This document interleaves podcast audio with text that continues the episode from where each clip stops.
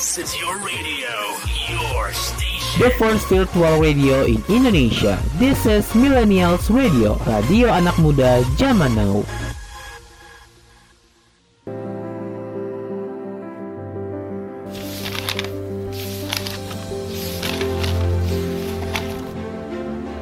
Saatnya baca buku baru untuk nambah wawasan kamu di Books Corner bersama Asyafa Umayyah.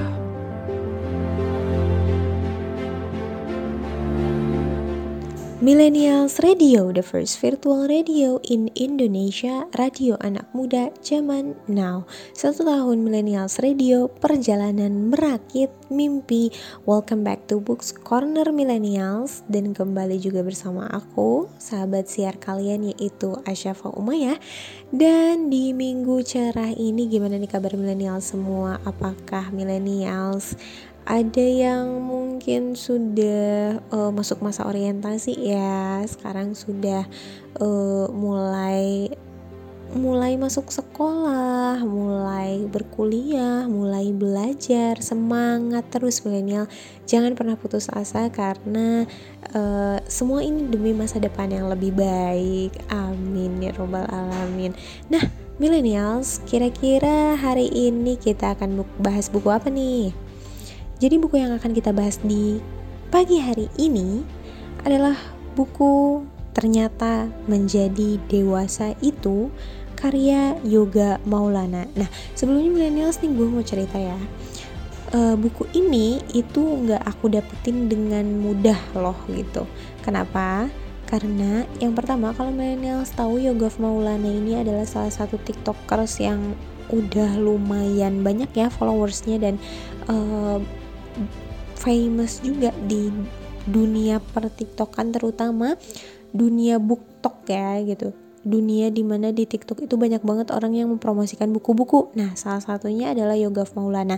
Dan ini adalah buku pertamanya yang rilis di Gradient Media Tama. Wow, keren banget kan?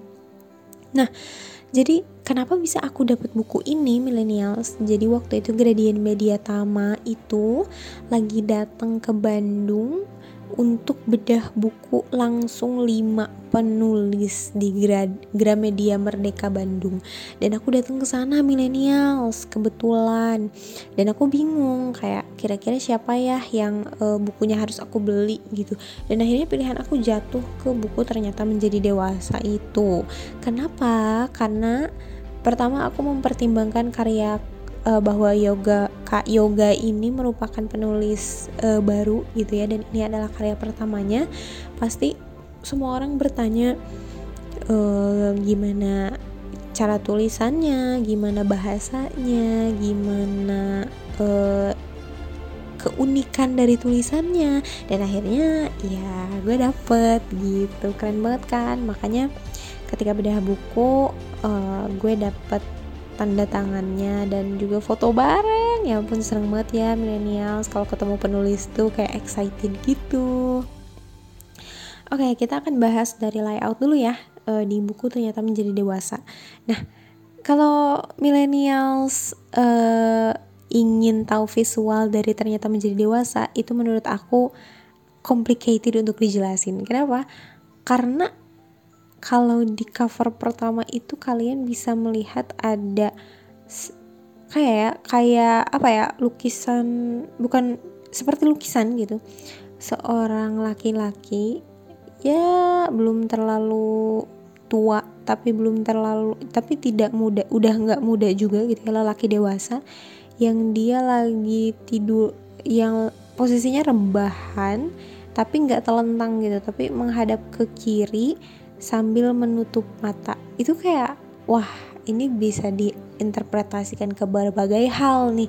Dan aku juga nggak berani uh, menginterpretasikan bahwa oh ini adalah laki-laki yang lagi sedih yang lagi gimana gimana karena ya hanya pemilik hanya pemilik lukisan lah yang bisa menginterpretasikan 100% dengan benar gitu.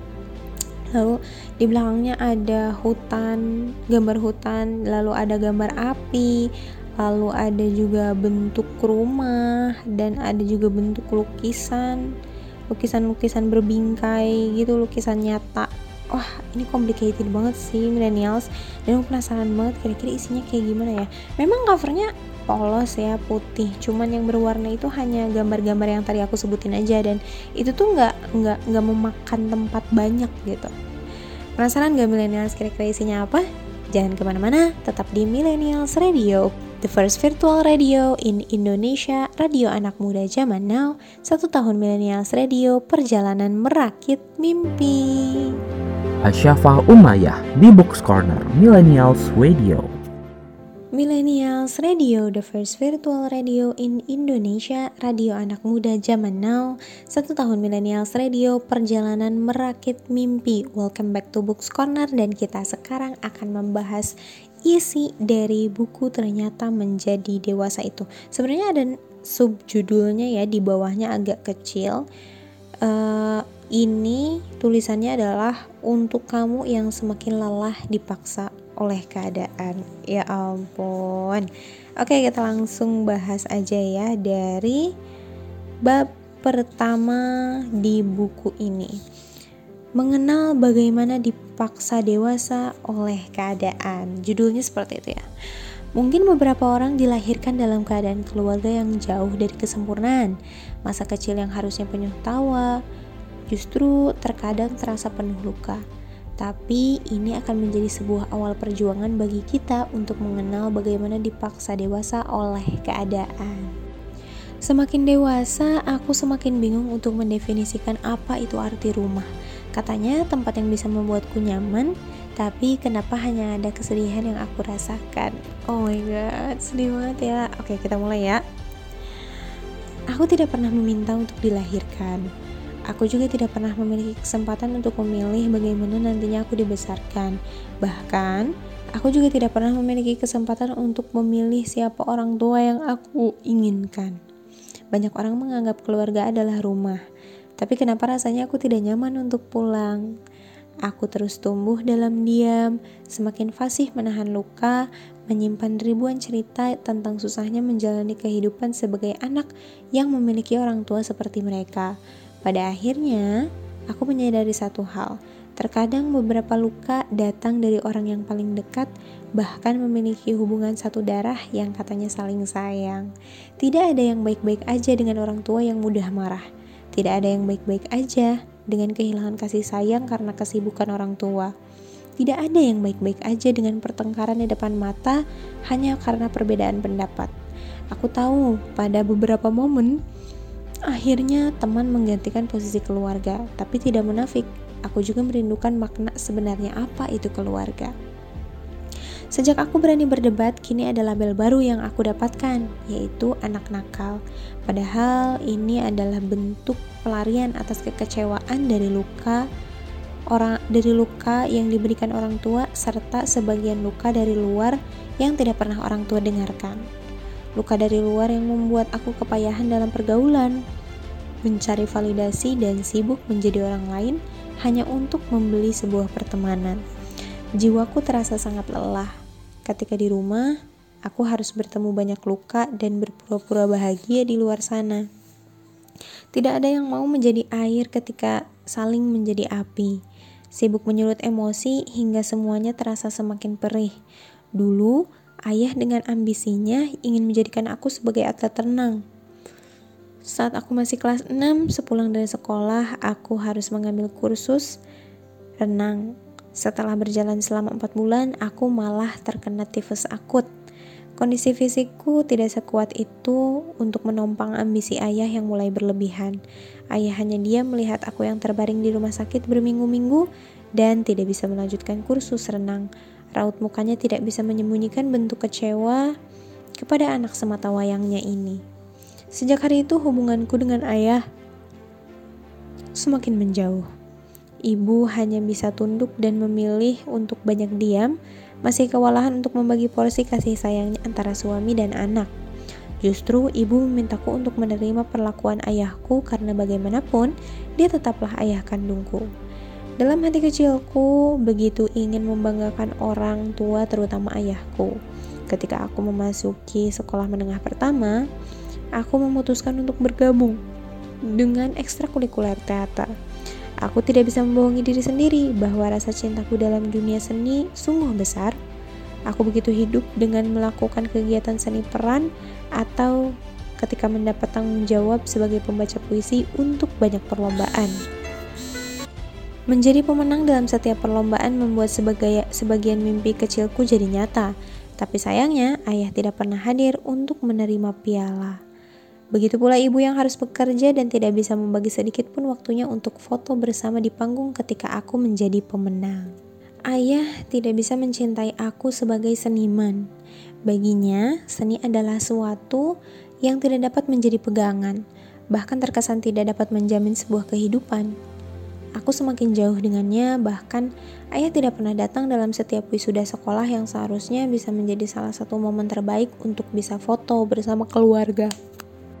Aku tumbuh menjadi semakin dewasa, amarah begitu matang untuk semakin berani melawan pendapat-pendapat yang mulai tidak masuk akal untuk aku terima sebagai anak. Saat itu, setelah wisuda sekolah menengah pertama, ada masalah antara ayah dan aku yang tidak bisa dengan mudahnya kami selesaikan. Ibu pun tidak bisa menjadi penengah yang baik. Pada akhirnya aku berani melawan ayah dengan ucapan yang tidak sepantasnya anak lontarkan kepada orang tuanya. Keadaan semakin buruk, hingga ibu setuju untuk membiarkanku melanjutkan sekolah menengah atas di luar kota. Saat itu aku masih berusia 15 tahun. Menjadi anak kos di kota Bandung ternyata sungguh tidak mudah. Aku harus beradaptasi dengan budaya budaya Sunda dan lingkungan baru yang cukup membuat aku culture shock. Meskipun begitu, momen ini cukup menyenangkan. Aku bebas berekspresi tentang apa yang sebenarnya aku inginkan, bergaul dengan orang-orang dari banyak kalangan, dan bisa bebas tanpa kendali dari orang tua karena jarak yang begitu jauh. Tetapi ada kesedihan yang pasti, kesedihan yang tidak bisa aku ceritakan kepada teman-temanku bahwa aku pindah hanya karena menghindari perdebatan antara aku dan ayah kandungku. Hatiku begitu lelangsa. Akalku sampai tidak habis pikir kenapa harus jadi seperti ini. Anak satu-satunya ini harus menjalani kehidupan yang begitu keras di kota orang. Ayah sama sekali tidak pernah menjengukku selama aku sekolah di Bandung. Hanya ibu yang mengunjungiku satu tahun sekali. Ibu tidak bisa membohongi dirinya bahwa dia juga sangat bingung dengan kondisi saat itu. Berkali-kali aku memohon kepada ibu untuk bisa bercerai dengan ayah. Tetapi ibu selalu berkata, tidak ada alasan yang kuat untuk diajukan ke pengadilan untuk proses cerai. Selama lulus SMA, aku pun akhirnya kembali ke kota kelahiranku. Aku pikir semua sudah berubah, ternyata masih sama saja. Justru ayah semakin marah dan mengungkit kepindahanku ke Bandung menghabiskan banyak biaya. Semua benar-benar semakin membuat aku lelah atas keadaan. Usaha demi usaha yang aku lakukan untuk membuat ayah bisa menghargai kehadiranku ternyata semakin sia-sia. Padahal, dulu ketika aku di Bandung, aku juga berhasil menuai beberapa prestasi dalam bidang seni. Aku hanya ingin ayah bangga melihatku bisa memenangkan perlombaan di kota orang. Impian yang tak selaras dengan kemauan orang tua harus terkubur begitu saja. Aku tak memiliki kuasa untuk memiliki kehidupan yang aku inginkan. Perspektif berbeda yang ayah tetapkan membuat aku semakin hancur dalam diam. Aku yang semakin lelah dengan keadaan memutuskan untuk belajar lebih banyak diam. Namun, ternyata diamku justru membuat aku semakin rugi sendirian. Aku dipaksa melanjutkan perguruan tinggi dengan jurusan kuliah yang tidak aku inginkan. Aku sungguh tidak bisa merasakan kehidupan di dalam mimpi ayah yang ternyata tidak satu arah. Aku memutuskan untuk mengubur seluruh mimpiku untuk menjadi seniman dan menatap realita yang begitu menyakitkan. Aku tidak bisa menerima keadaan yang harus aku hadapi sekarang. Pura-puraku membuat mentalku hancur secara perlahan Terlalu banyak cerita yang aku rangkai dengan indah tentang kebahagiaan hidup bersama keluarga yang sebenarnya malah terasa begitu memilukan. Aku selalu berusaha menjadi pendengar agar teman-teman sekelilingku tidak merasakan lukanya sendirian seperti aku. Tapi justru aku semakin fasih dalam memendam cerita tanpa dapat mengungkapkan apa sesungguhnya masalah yang aku hadapi sekarang.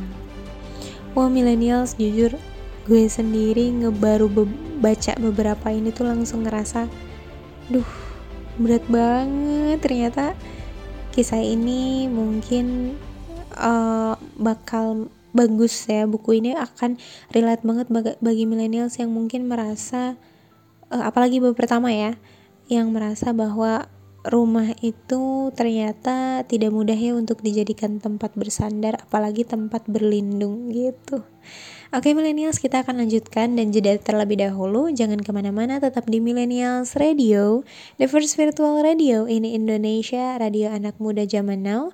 Satu tahun millennials radio perjalanan merakit mimpi. Asyafa Umayyah di Books Corner Millennials Radio, the first virtual radio in Indonesia, radio anak muda zaman now. Satu tahun Millennials Radio, perjalanan merakit mimpi. Oke, kita akan lanjut terlebih dahulu ya di bab satu ini. Ternyata belum beres, besti gitu. Oke, setelah melewati dua tahun masa perkuliahan, mentalku semakin hancur berantakan. Aku tidak bisa mengendalikan perubahan perasaanku yang sangat ekstrim. Waktu tidurku yang semakin berkurang menjadi dua jam dalam sehari, hingga aku bersama salah satu kawan dari luar kampus yang menyarankanku agar menemui psikiater yang menggunakan layanan kampus. Setelah lewat serentetan perjalanan yang cukup panjang, akhirnya aku difonis mengidap bipolar active disorder. Tidak mungkin rasanya aku memberitahu orang tua kala itu. Aku hanya menyimpan kisahku dengan beberapa teman dekatku Mungkin dulu aku salah karena terlalu menggantungkan banyak cerita dan menjadikan teman-teman dekatku sebagai tempatku berpulang hingga kemudian mereka mulai memiliki masalah kehidupannya masing-masing yang semakin merasa kesepian dan semakin hancur berantakan. Dengan sadar, aku mulai tidak bisa mematuhi aturan pengobatan yang sudah diberikan. Rasa keinginan untuk mengakhiri hidup semakin besar untuk aku lakukan. Hal itu menyebabkan psikiaterku khawatir hingga menghubungi pihak fakultas tempatku belajar untuk membiarkanku mengambil cuti dan kembali pulang ke kedua orang tuaku. Setelah kembali pulang, kondisiku semakin memburuk dengan ayah yang tidak bisa menemani atau menerima keadaanku sekarang. Kami semakin berdebat dengan kondisi rumah yang lebih panas dari biasanya. Pertengkaran demi pertengkaran yang tidak mengenal jeda membuat aku semakin berdiri di puncak amarah yang tidak bisa aku kendalikan. Aku enggan untuk mengalah. Aku sudah melewati banyak kejadian buruk di masa lalu yang aku pendam sendirian. Aku merasa tidak pantas untuk disakiti lagi. Terlebih, justru aku yang harus menanggung semua rasa sakit sendirian hingga mengalami gangguan kesehatan mental. Aku mengesampingkan gangguan mental yang aku alami sekarang mencari kehidupan di luar rumah bersama para remaja yang sibuk melawan dunia, tak mengenal waktu dan perlahan-lahan lupa bahwa aku masih punya rumah. Aku selalu pulang menjelang pagi, kembali ke kamar dan mengunci pintu rapat-rapat, kemudian kembali keluar ketika matahari mulai terbenam. Begitu setiap harinya. Aku kehilangan rumahku, aku juga kehilangan diriku. Aku cukup sadar bahwa sekarang aku mulai masuk dalam pergaulan yang kurang benar. Pelampiasan yang aku lakukan ternyata membuat hidupku semakin hancur berantakan, berteman dengan kebahagiaan sesaat yang sama sekali tidak memiliki ketenangan. Rasa benciku kepada dunia semakin besar layaknya aku membenci ayahku dengan sangat. Keluarga besar ibuku mulai ikut campur tanpa mau mendengar sudut pandangku. Kini aku semakin dianggap sebagai anak tidak tahu aturan, terlalu liar untuk manusia, dan tidak memiliki masa depan yang cukup cerah. Bagaimana cara dan tutur kata mereka yang cukup tajam semakin perang, parang, semakin membuat hatiku terluka. Semakin mampu mereka untuk menasehati tanpa bisa mendampingi dan terlalu ahli dalam menyalahkan diriku tanpa mau tahu cerita di balik kejadian ini. Setiap hari raya, aku hanya menjadi seonggok daging yang dibiarkan membangkai di sudut ruangan tanpa mau ada yang berinteraksi denganku. Bagi mereka, aku hanyalah pendosa yang tidak memiliki kesempatan untuk berubah, pendosa yang tidak pantas untuk mendapatkan kebaikan di sekitarnya, termasuk keluarga. Tapi ibu dengan keadaan sederhananya selalu berusaha untuk menenangkanku, tanpa berhenti mengingatkanku untuk terus melanjutkan pengobatan.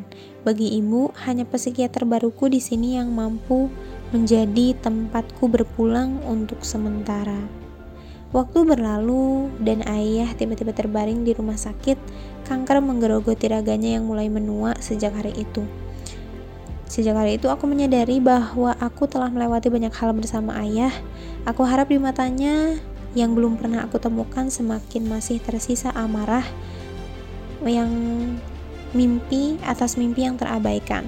Masih terasa perih atas perkataan yang sering menyayat hati dan akhirnya aku dihapit oleh dua pilihan, berdamai atau memilih untuk pergi dan menjalani kehidupan di luar sana.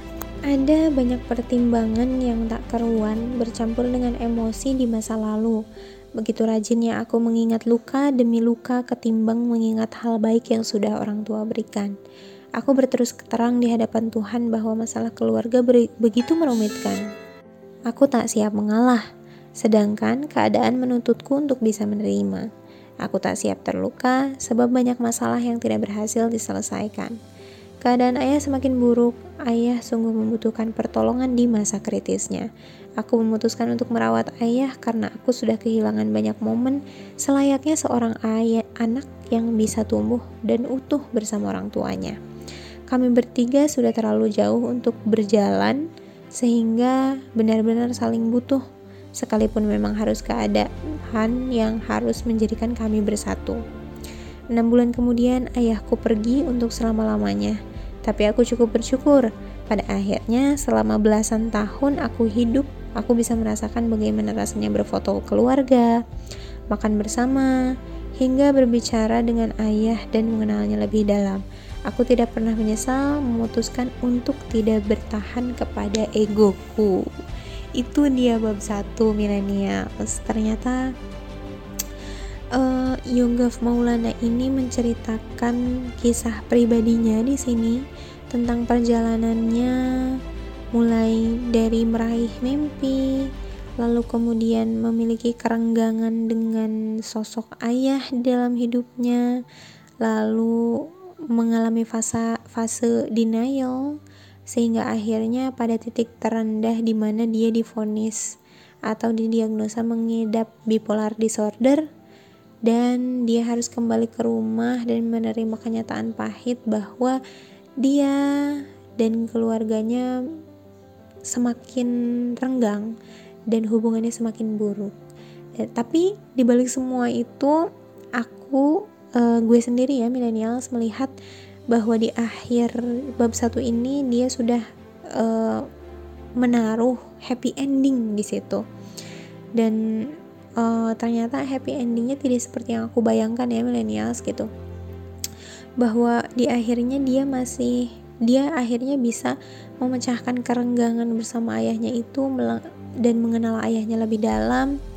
Kemudian uh, meskipun ayahnya sudah pergi tapi dia tidak menyesal bahwa di akhir-akhir hidupnya beliau dia bisa dekat lalu mengetahui ayahnya lebih dalam.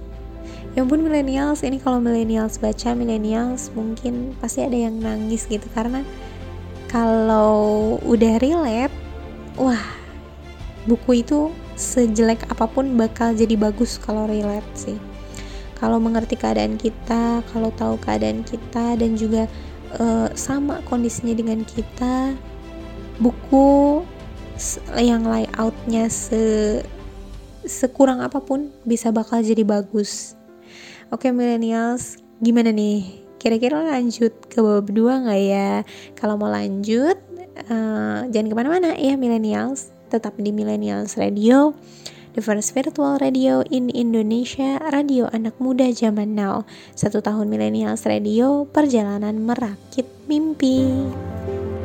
Asyafa Umayyah di Books Corner Millennials Radio.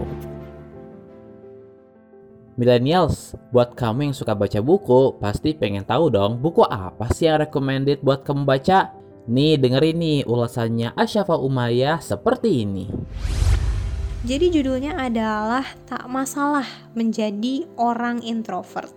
Buku ini merupakan di International First Bestseller menurut Financial Times dan ditulis juga oleh Sylvia Lohken yang merupakan seorang trainer kaum-kaum pendiam seperti introvert untuk meraih kesuksesan dalam dunia kerja, keluarga, juga dunia sosial seperti persahabatan. Kira-kira ngebahas apa aja sih buku ini? Oke, kita akan bahas pertama dari layout secara garis besar. Dari desainnya sendiri minimalis banget sobat millennials karena warnanya tidak terlalu mencolok. Jadi memang merepresentasikan introvert tuh sebenarnya kayak gimana sih ya? Simple, nggak pernah ngomong kan, selalu diem dan desain dari buku ini pun memang sangat-sangat simple. Tidak ada yang namanya gambar-gambar mencolok, gambar-gambar yang terlalu wow atau uh, warna-warna yang memang terlalu menarik perhatian karena introvert biasanya gitu kan nggak mau menarik perhatian iya nggak millennials? Pengen dapat rekomendasi buku yang seru buat dibaca Makanya yuk dengerin ulasan buku paling seru ala Asyafa Umayyah di Books Corner setiap Sabtu pukul 12 siang waktu Indonesia Barat, 13 waktu Indonesia Tengah, serta 14 waktu Indonesia Timur cuma di Millennials Radio.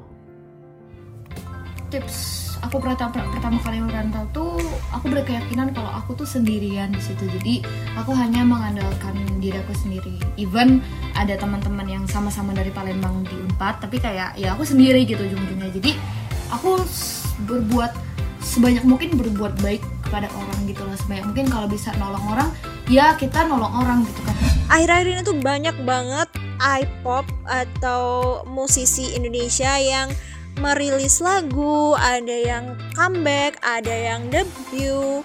Pokoknya banyak banget deh. Biasanya kalau santai, millennials pada ngapain sih? Kalau gue sendiri, sobat millennials, biasanya gue baca buku.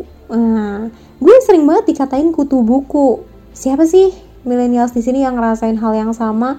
Suka dibilang kutu buku, terus kita identik dengan nerd atau kita juga sering dibilang freak karena kayak secinta itu sama buku Ketinggalan dengerin keseruan siaran Millennials Radio? Gak usah khawatir, sekarang sejumlah program Millennials Radio bisa kamu dengerin ulang kapan pun dan di mana pun via Millennials Radio Podcast yang tersedia di Spotify, Anchor, dan sejumlah platform podcast lainnya.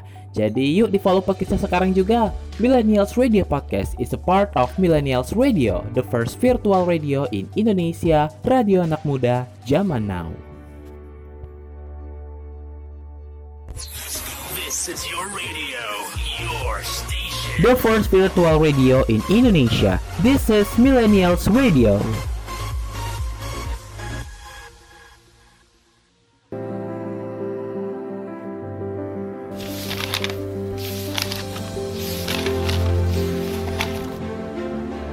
Saatnya baca buku baru untuk nambah wawasan kamu di Books Corner bersama Asyafa Umayyah.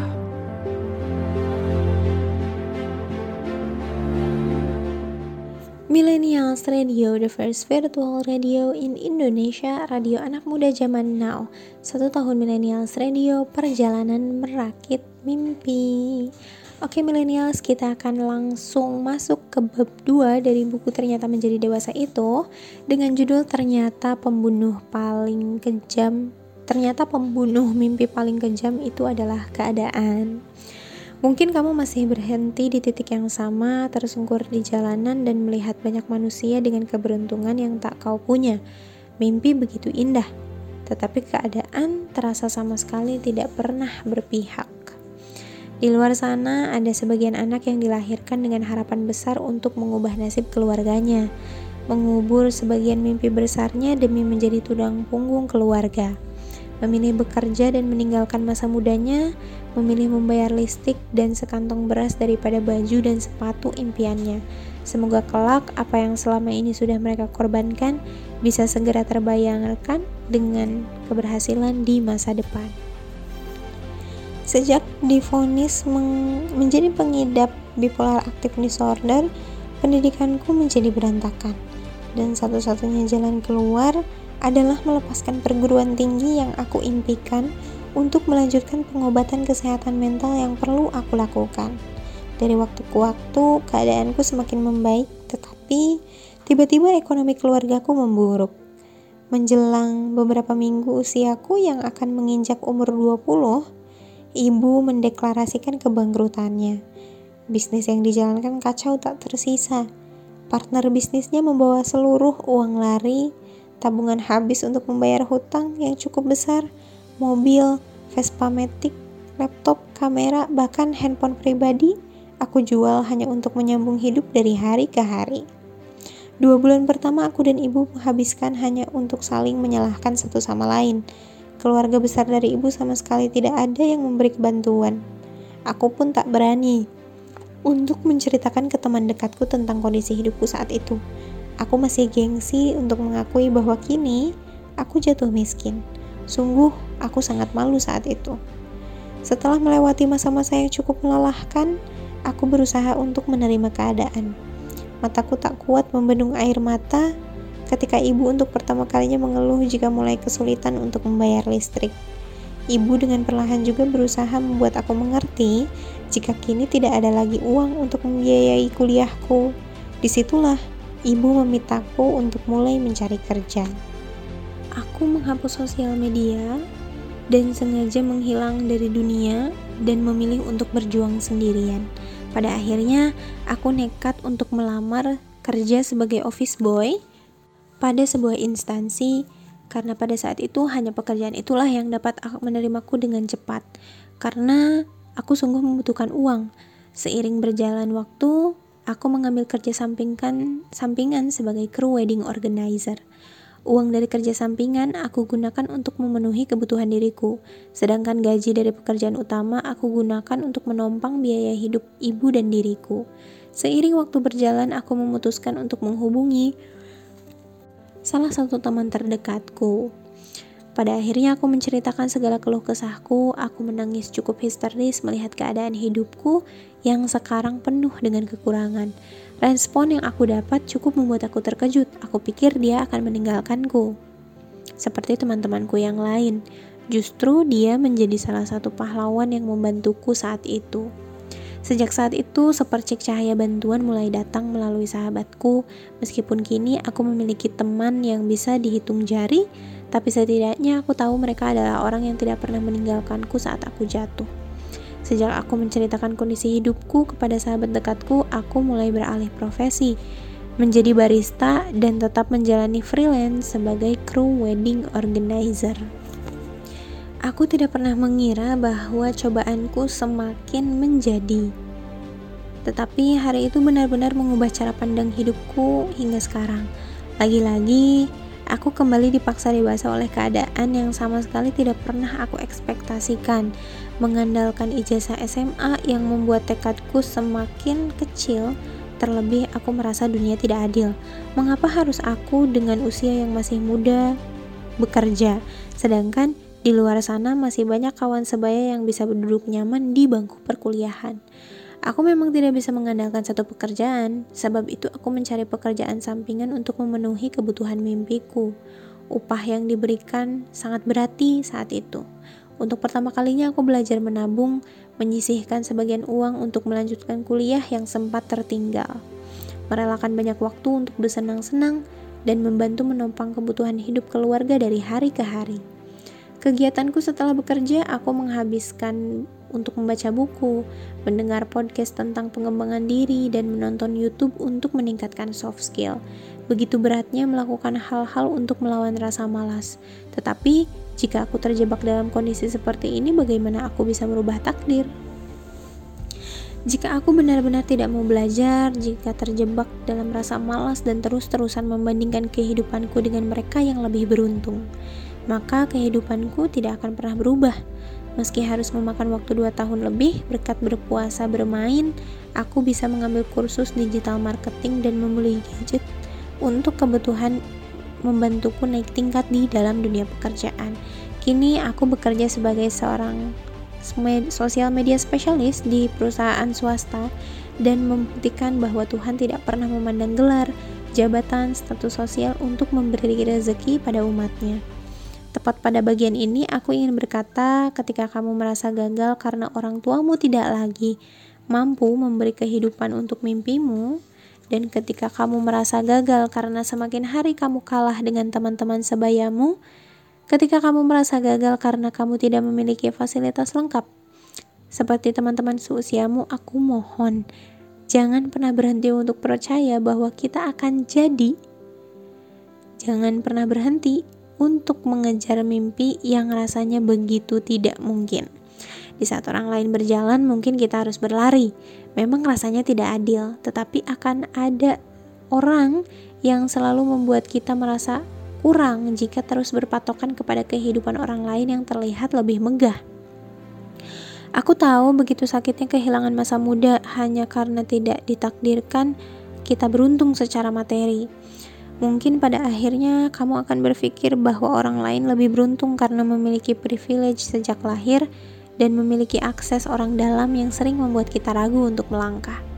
Tapi menurut pengalamanku membangun pikiran seperti itu semakin membuat hidupku terjebak dalam kata susah. Susah maju, susah melangkah, dan susah untuk berkembang. Selalu melihat orang lain yang kehidupannya lebih beruntung, lebih kaya, dan mudah untuk mendapatkan apa-apa yang sama sekali tidak membantu untuk menyelesaikan masalah. Yang ada, kita semakin terjebak untuk meratapi keadaan tanpa mau berusaha dan melakukan apa-apa. Mungkin ini yang tidak pernah aku ceritakan sejak keluargaku kehilangan masa jaya dan keadaan memaksaku untuk memeriksakan dan merasakan kehidupan yang lebih keras di usia muda. Aku mengubah cara berdoaku dan memperbaiki cara berpikirku. Itu dia milenial sebab dua dari buku ternyata menjadi dewasa itu. Jadi terkadang di antara kita pasti ada yang dipaksa dewasa oleh keadaan tapi pada akhirnya bukan berarti kita tidak bisa menjadi apa yang kita inginkan hanya karena kita lebih dewasa dan dipaksa dewasa oleh keadaan. Uh, satu hal yang aku dapat dari bab ini sih bahwa ternyata di balik kesulitan itu ada kemudahan yang Tuhan berikan yang Tuhan maksudkan, yang Tuhan takdirkan hanya untuk kita seorang. Dan di, di, di semua perjalanan kehidupan kita ada satu hal dan satu alasan di balik semua itu kenapa Tuhan akhirnya memilih kita. Gitu millennials. Kita akan lanjut dan jeda sejenak. Jangan ke mana-mana tetap di millennials radio The first virtual radio in Indonesia, radio anak muda zaman now, satu tahun millennials radio, perjalanan merakit mimpi. Asyafa Umayyah di Books Corner. Millennials Radio, the first virtual radio in Indonesia, radio anak muda zaman now, satu tahun Millennials Radio, perjalanan merakit mimpi. Oke, kita akan lanjut ke bab selanjutnya nih dari buku aku ternyata menjadi dewasa itu. Tapi sebelumnya millennials aku ingetin lagi uh, bagi millennials yang ingin buku-buku menariknya dibahas di segmen Books Corner ini bisa banget ya uh, kirim DM di Instagram @millennialsradio atau kirim juga insta kirim juga di direct message ke Instagram aku @asapaura. Nanti kita akan bahas bukunya bersama-sama, kita akan ulik bukunya masih bareng-bareng sesuai dengan requestan milenial semua. Oke, kita akan lanjut ke bab 3 judulnya ternyata menjadi dewasa itu tidak semenyenangkan yang aku pikirkan. Anak kecil Anak kecil yang dulu mulai beranjak dewasa kini tidak lagi bahagia. Tanggung jawab di bahunya terlalu berat dirasa sedangkan Penyesalan akan keinginannya dulu agar cepat menjadi seseorang yang dewasa runtuh bersama kenyataan pahit yang dihadapinya sekarang. Ternyata semakin dewasa, banyak susahnya daripada bahagianya, banyak tangisnya daripada tawanya. Resah dan gelisah yang kian hari semakin besar seakan enggan untuk pergi dan semakin nyaman mengiringi perjalanan hidup yang kian hari semakin berat dirasa. Kita tumbuh dari anak kecil yang hanya ingin segera menjadi dewasa, dan ketika dewasa, kita ingin untuk kembali menjadi anak kecil, sebab kehidupan yang semakin hari lebih banyak sedihnya daripada bahagianya. Aku pikir setelah menjadi dewasa, semuanya bakal baik-baik aja, tapi ternyata semuanya semakin terasa membingungkan. Aku pikir setelah memiliki penghasilan sendiri, aku bisa sepenuhnya menyenangkan diri sendiri. Tapi kenyataannya, beban hidup yang semakin bertambah akan memaksaku untuk menyamping, mengenyampingkan kebahagiaanku sementara Aku pikir setelah memiliki sahabat-sahabat yang baik, aku tidak perlu takut untuk merasa kesepian. Tapi nyatanya, kesibukan dan mimpi yang tak satu arah merenggut banyak waktu untuk bisa selalu bersama. Aku pikir setelah dewasa aku bisa dengan mudahnya mendapat pasangan, tapi nyatanya enggak. Aku masih aja gagal, entah karena ditinggalkan atau karena meninggalkan. Semakin dewasa entah mengapa sungguh semakin sulit untuk memahami diri sendiri kesepian, kecewa, semuanya terasa merenggut kebahagiaan yang pernah ada. Kehidupan yang dulu berwarna sekarang semakin kelabu dan hanya berwarna abu-abu. Kegagalan demi kegagalan menjadi santapan yang setiap hari aku makan. Air mata menjadi pelepas dahaga ketika kehidupan terasa semakin menyiksa. Amarah menjadi sahabat terbaik kalau ekspektasi tidak sesuai dengan realita. Ada terlalu banyak luka yang sudah aku pikul sendirian. Aku terlatih untuk berpura-pura bahagia dan menyembunyikan bahwa kehidupanku kini sungguh sengsara. Menjadi anak tunggal yang menanggung banyak beban dari keluarga membuat diriku kepayahan berjalan.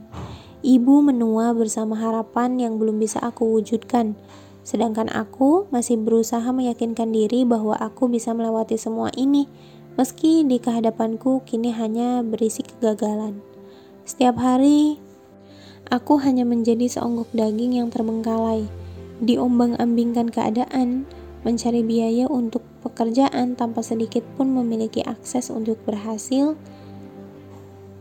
kepada orang dalam, memendam rasa iri karena orang lain sudah mulai berhasil, sedangkan aku masih bekerja serabutan.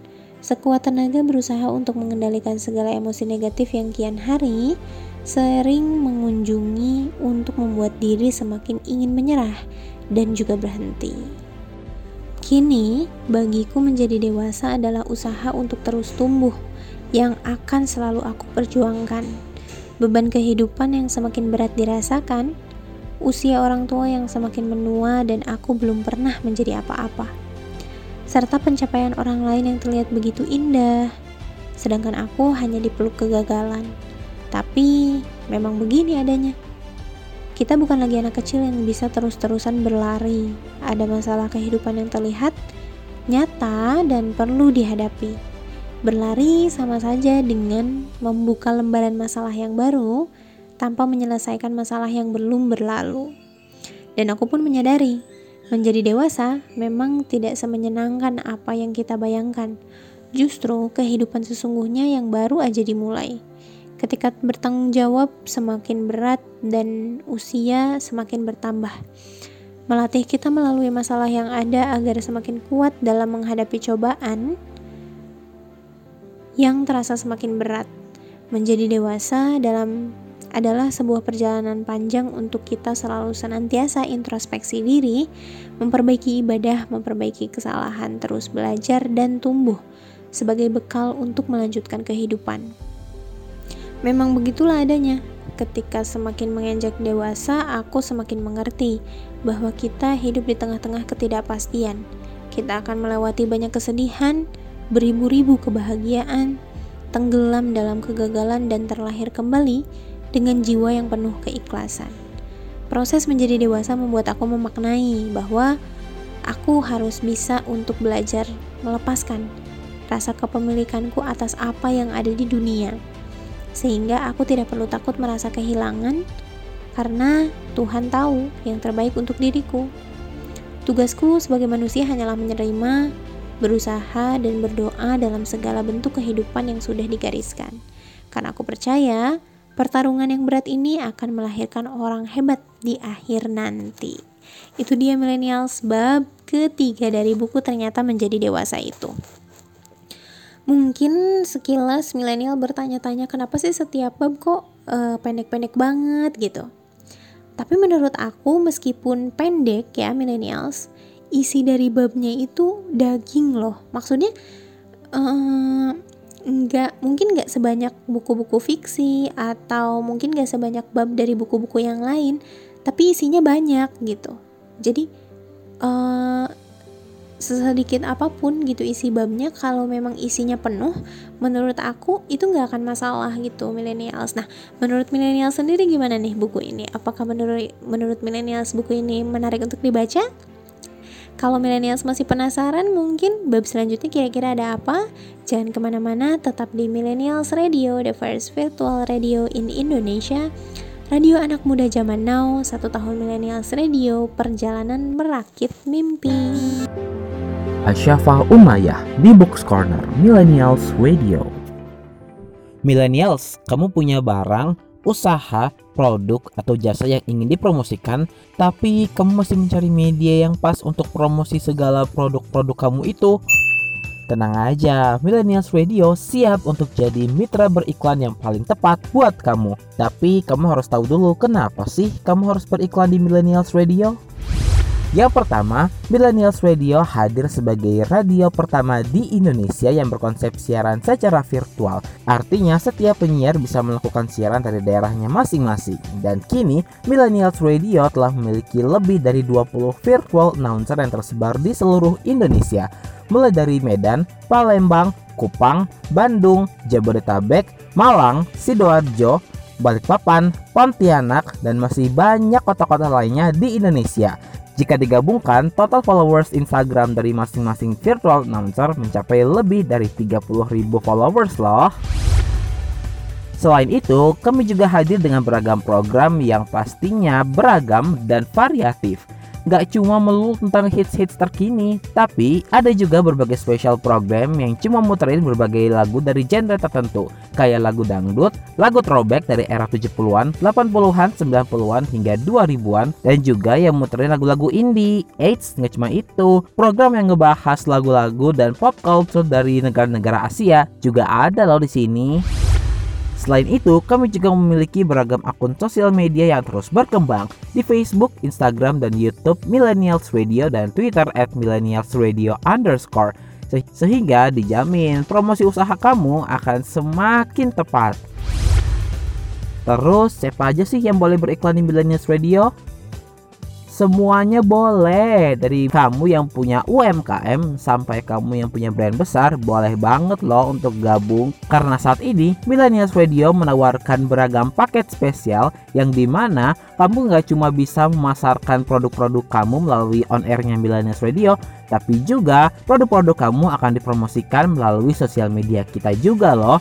Jadi kamu bisa double untung deh Promo on air di radio bisa, promo di sosial media juga bisa. Jadi buat kamu yang pengen beriklan di Millennials Radio, silahkan yuk langsung aja kamu kontak ke email kita di promotion.millennialsradio@gmail.com p r o m o t i o n m i l e n i a l s r a d i o gmail.com atau kamu juga bisa langsung WhatsApp kita di 0859 4611 3535 0859 4611 3535 kita tunggu kamu promosi di Millennials Radio ya. Millennials Radio, the first virtual radio in Indonesia. Radio anak muda zaman now. Eits, buat kamu yang pengen kerja sama sama kita atau mau jadiin kita media partner atau sponsorship, bisa banget loh. Satu tahun Millennials Radio, perjalanan merakit mimpi.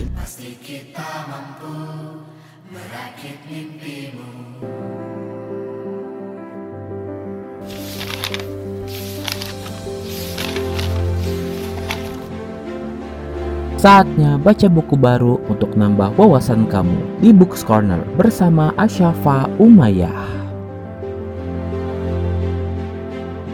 Millennials Radio, the first virtual radio in Indonesia, radio anak muda zaman now. Satu tahun Millennials Radio, perjalanan merakit mimpi. Kita akan lanjut Millennials ke buku selanjutnya, eh ke bab selanjutnya yaitu eh, bab 4. Ternyata setelah menjadi dewasa, ada pen banyak pencapaian yang tidak bisa dibanggakan. Nah, proses yang kini aku lalui masih membuat orang tua termurung seakan aku tidak memiliki masa depan. Pencapaian besar yang aku dapatkan justru menjadi terbalikan hanya karena mimpiku tidak satu arah dengan keinginan mereka. Memang menjadi dewasa tidak pernah seindah yang dibayangkan. tetapi memilih berhenti di tengah jalan sama sekali bukan pilihan. Semakin dewasa begitu menyedihkan jika melihat diri yang rasanya tidak bisa dibanggakan. Kegagalan yang cukup membuat kita berantakan ternyata menjalar hingga mengubah raut wajah orang tua yang penuh kekecewaan. Mencoba mencari banyak jalan yang tak satu arah dengan keinginan mereka untuk menjemput kesuksesan, nyatanya tidak cukup membuat orang tua bisa turut bersorak bahagia. Tubuh dewasa dengan ekspektasi tinggi dari keluarga besar membuat aku semakin kelelahan. Aku sangat kewalahan dalam mengejar standar tinggi yang mereka berikan. Padahal, untuk menjadi seseorang yang sering mereka banding-bandingkan, aku juga butuh proses dan waktu gagal masuk perguruan tinggi favorit, gagal bekerja di perusahaan yang bergengsi, membuat aku semakin dibesarkan hanya untuk menjadi seorang pecundang. Begitu lelahnya untuk terbebani dengan ekspektasi orang lain. Begitu lelahnya untuk menjalani hidup yang mulai diremehkan. Begitu lelahnya untuk hidup bersama orang-orang yang tidak menghargai sebuah arti perjuangan. Jalan menuju kesuksesan tidak akan selalu berjalan lurus. Ada banyak tikungan dan lampu merah yang membuat aku berhenti, sementara aku belum berada di titik yang mereka sebut kehidupan yang mapan. Aku menangis sendiri dengan rasa iri atas pencapaian orang lain yang rasanya tidak bisa aku miliki, membuat diri ini semakin ingin untuk berhenti. Di saat aku berhasil mendapatkan apa yang selama ini aku usahakan, justru rasa rasanya hanya tidak puas dari keluarga besar yang menyambut pencapaianku. Perihal optimal, nominal, dan angka yang selalu dipersamasalahkan membuat segala usaha yang dilakukan semakin terasa sia-sia. Aku kelelahan untuk menerka apa yang sebenarnya harus aku lakukan keterbatasan, keterbatasan keadaan juga menjadi faktor yang membuat langkahku tak seluas apa yang mereka harapkan. Keluarga besar dan dari ibu hanya bisa mengomentari tanpa mendampingi. Aku, ibu hanya bisa mengomentari tanpa bisa mendampingi. Sedangkan aku harus berjuang sendiri melawan dunia yang bahkan tidak pernah dilihat dari mata kepala mereka sendiri. Batinku sungguh sakit melihat ibu yang harus hidup dengan orang-orang sekitarnya yang hanya sibuk saling membicarakan pencapaian anak-anak mereka. Terlebih, mereka tidak pernah menyadari bahwa garis mulai mereka berada pada garis mulai dengan yang berbeda yang aku lalui. Setiap hari rasanya sungguh begitu menyesakan. Rasanya aku semakin diasingkan hanya karena aku tidak memiliki pencapaian yang sesuai dengan standar mereka. Sejak hari itu aku mulai melepaskan hal-hal yang tidak bisa aku kendalikan. Harapanku sudah tak lagi tentang dunia. Doaku hanya ingin diberi kecukupan, tidak berlebihan dan tidak kekurangan. Jika menjadi sukses mereka adalah ketika aku bisa memiliki rumah besar, rumah mewah, dan harta yang melimpah, Rasanya aku tak sanggup mewujudkan semua ekspektasi mereka dengan target umur yang sudah mereka tentukan. Pendidikan dan pekerjaan yang sedang kita kerjakan mungkin tidak bisa membuat mereka bangga. Tapi percayalah, itu hanya sekedar nilai dan gaji dalam angka yang pasti berbeda dengan rezeki yang luasnya tiada batasan untuk berhenti. Begitu banyak hari yang kita lupa untuk saling mengingatkan, untuk bersyukur atas makanan yang selalu cukup tanpa perlu takut kekurangan untuk bersyukur atas raga yang masih sempurna, untuk melanjutkan hidup dan untuk bersyukur atas segala rezeki yang terkadang tidak harus berbentuk materi. Pak, Bu, maafkan aku jika tidak bisa menjadi apa yang seperti kalian minta. Maafkan aku untuk amarah yang terkadang tak menerima, karena cita-cita hidup yang terkadang tak sejalan dengan kalian. Aku mohon Percayalah, perjuangan ini akan membawa aku menjadi besar di akhir hari nanti. Sekalipun penuh liku, aku percaya kepada Tuhan bahwa Tuhan akan menjadikan aku seorang yang bisa dibanggakan, sekalipun itu hanya untuk aku. Itulah ending dari bab 4 millennials. Kalau lihat dari bab ini sendiri, aku bisa paham sih kenapa memang semakin dewasa ada begitu banyak halangan rintangan dan uh, terutama apalagi millennials yang mungkin sudah beranjak uh, dewasa gitu ya sudah memasuki masa-masa perkuliahan, masa-masa kerja, masa-masa mencari nafkah, atau mungkin bahkan masa-masa berkeluarga, memang setelah dewasa ada banyak pencapaian yang nggak bisa dibanggakan, ada banyak kekecewaan, ada banyak kesedihan, tapi bukan berarti millennials harus berhenti. Karena berhenti itu sebenarnya bukan pilihan, tapi berhenti itu merupakan lari dari keadaan, gitu millennials. Jadi uh, ada banyak hal yang mungkin nggak bisa diungkapkan ya dari kedewasaan yang memang sebenarnya itu begitu pahit gitu. Waktu kecil kita pengen banget jadi dewasa nih gitu. Kalau udah dewasa nanti aku pengen ini aku pengen itu. Karena aku bisa bebas aku dibolehin ini aku dibolehin itu. Tapi nyatanya ketika dewasa ada begitu banyak tanggung jawab yang disampirkan ke pundak ini. Dan juga ada begitu banyak ekspektasi yang menekan di kehidupan ini sehingga pada akhirnya tidak semua hal itu bisa dibanggakan. Tidak seperti kita waktu kecil. Mungkin ketika kecil kita mulai berjalan kita mulai kita rasanya bangga. Kita dibangga banggakan orang tua. Lalu mulai kita tumbuh berjalan kita mulai uh, berbicara kita mulai bisa berlari. Mereka semua mengapresiasi dan semua itu dibanggakan oleh orang tua kita. Tapi ketika kita sudah dewasa kita sadar nggak semua hal itu harus diapresiasi oleh orang lain. At least kita bisa mengapresiasi diri kita sendiri itu udah lebih dari cukup. Gitu millennials. Gimana nih? Masih mau lanjut? Kalau mau lanjut jangan ke mana-mana. Tetap di millennials radio the first virtual radio in Indonesia radio anak muda zaman now. Satu tahun millennials radio perjalanan merakit mimpi Asyafa Umayyah di Books Corner. This is the first virtual radio in Indonesia. Now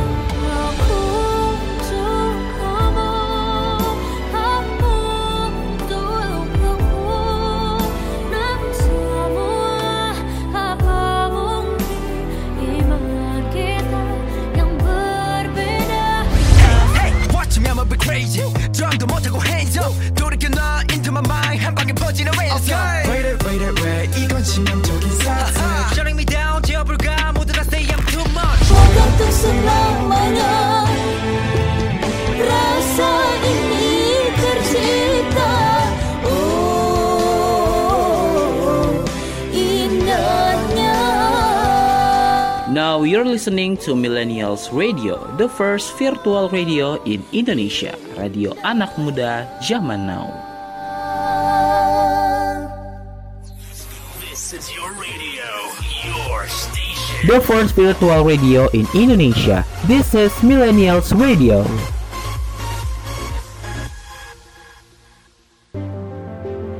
Asyafa Umayyah di Books Corner Millennials Radio. Millennials Radio, the first virtual radio in Indonesia, radio anak muda zaman now. Satu tahun Millennials Radio, perjalanan merakit mimpi. Nah, Millennials nggak kerasa ya, kita udah nyampe di segmen terakhir nih, tapi jangan sedih Millennials karena kita sekarang akan membahas konklusi atau keseluruhan dari buku ini karena kebetulan aku udah baca ya hampir semuanya. Memang ini adalah buku non fiksi dan ini adalah seri self healing De, jadi menurut aku emang karakter tulisan dari Yoga Maulana ini uh, karakter tulisan yang um, berasa kita punya temen gitu. Kita berasa punya temen untuk cerita curhat dan kita berasa punya temen yang paham oh bahwa keadaan kita lagi seperti ini nih gitu. Bahkan di blurbnya dia menyantumkan mungkin ada beberapa orang yang dilahirkan dalam keluarga yang jauh dari kesempurnaan Masa kecil yang harusnya penuh tawa justru terkadang terasa penuh luka. Tapi ini akan menjadi sebuah perjuangan awal bagi kita untuk mengenal bagaimana dipaksa dewasa oleh keadaan.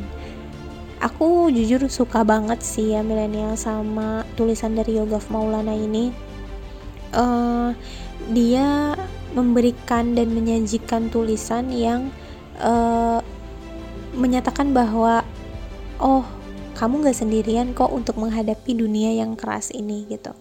Ada tulisan-tulisan yang memang menyatakan bahwa mungkin kamu akan kesulitan, mungkin kamu akan membenci diri sendiri, mungkin kamu akan melewati fase di mana kamu denial, kamu depresi, kamu uh, kamu nggak punya temen karena teman memang eh, nggak uh, akan bertahan selamanya dan itu adalah hal yang wajar gitu ada orang-orang yang mungkin menyakiti kamu, ada orang-orang yang jahat sama kamu gitu. Tapi pada nyatanya sebenarnya kamu lebih kuat loh daripada apa yang kamu bayangkan. Jadi jangan sedih karena tulisan-tulisan ini tuh bakal menemani hari-hari kalian gitu. Serasa kalian memiliki temen untuk bersandar ketika kalian emang lagi di titik paling jatuh gitu millennials. Ini seru banget sih aku ngefans banget sama uh, Kak Yoga ini. Makanya aku beli buku ini langsung ketika uh, bedah buku bersama beliau dan ya ampun kalau aku sih seneng banget ya milenial sampai bisa foto sama beliau dan dapat tanda tangannya. Aku berharap suatu saat beliau akan mengeluarkan karya yang lebih bagus lagi untuk aku nikmati dan aku berharap bisa ketemu lagi sih sama beliau. Nah, milenial sendiri gimana nih? Kira-kira punya cerita nggak di balik buku-buku yang milenial beli dan di balik penulis-penulis yang milenial suka? Kalau ada, boleh ceritakan ya ke DM Instagram at Millennials Radio atau Instagram aku at Asapaura. Kita akan berjumpa di minggu depan Millennials. Jangan sedih karena kita akan kembali bersama buku-buku yang menarik. Jadi jangan ke mana-mana. Saya Asyafa Umayyah pamit undur diri dari ruang dengar Anda. Jangan ke mana-mana, tetap di Millennials Radio, the first virtual radio in Indonesia, radio anak muda zaman now, satu tahun Millennials Radio, perjalanan merakit mimpi.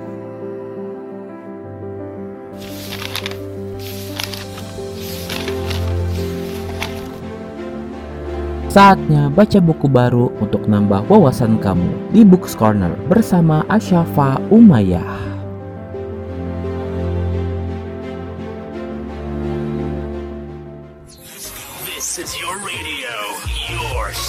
the first virtual radio in Indonesia. This is Millennials Radio, radio anak muda zaman now.